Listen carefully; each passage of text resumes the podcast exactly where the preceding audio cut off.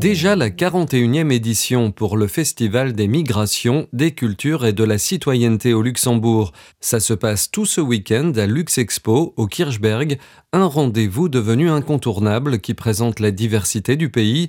L'événement était au départ une petite fête, il a pris de l'ampleur au fil des ans, avec désormais plus de 400 stands et nombre de nationalités représentées dans les halls de Luxexpo, parmi lesquels des pays en guerre dont les ressortissants sont venus se réfugier au Luxembourg. C'est une voix devenue plus rare au Luxembourg, mais qui porte toujours, celle de Jean-Claude Juncker, l'ancien président de la Commission européenne et ancien Premier ministre luxembourgeois, était au micro de RTL samedi pour balayer l'actualité intérieure et internationale. Jean-Claude Juncker attend des jeunes qu'ils s'impliquent à l'occasion de l'anniversaire du début de la guerre d'agression russe exprimant son soutien à la fourniture d'armes supplémentaires à l'Ukraine. Concernant le conflit au Moyen-Orient, l'ancien président de la Commission a observé la résurgence de vieux sentiments contre les Européens et a souligné le manque d'influence historique de l'Union européenne dans la région, qualifiant de répréhensible la haine omniprésente.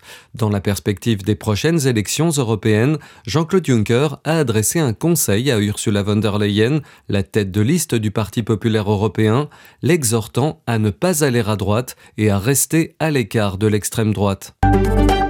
Quelles sont les marques de voitures les plus volées au Luxembourg? Au Grand-Duché, on déplore près de 200 vols de voitures chaque année, mais certaines marques sont davantage ciblées par les voleurs et certaines communes également.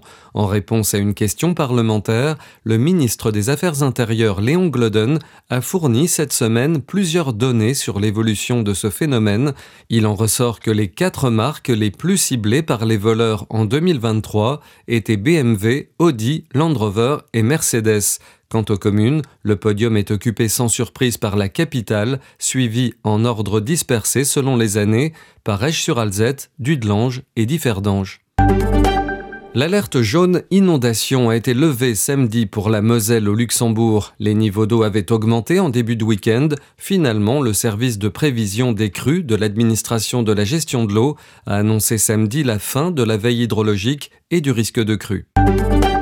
La visite aura finalement duré 13 heures. Le président français Emmanuel Macron a quitté samedi à 21h15 le salon de l'agriculture, selon son entourage, après plus de 13 heures d'une visite marquée par des heures et manifestations au début, puis une longue déambulation dans des lieux sous haute protection policière.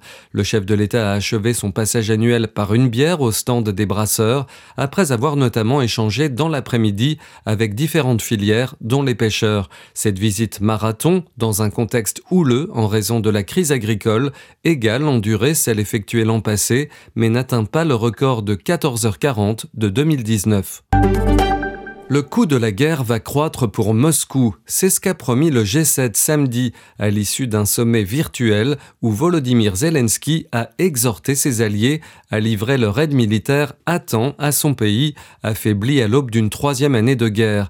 Nous continuerons à faire monter le coût de la guerre russe, à baisser ses sources de revenus et empêcher ses efforts pour construire sa machine de guerre, comme le montrent les paquets de sanctions que nous avons récemment adoptés, ont affirmé les dirigeants du G7 dans un communiqué. Les alliés de Kiev ont aussi dénoncé l'aide apportée par Téhéran, Pékin et Pyongyang à Moscou et promis d'agir contre les acteurs tiers qui soutiennent matériellement la guerre de la Russie. Retrouvez toute l'info du Luxembourg et de la Grande Région sur rtlinfo.lu.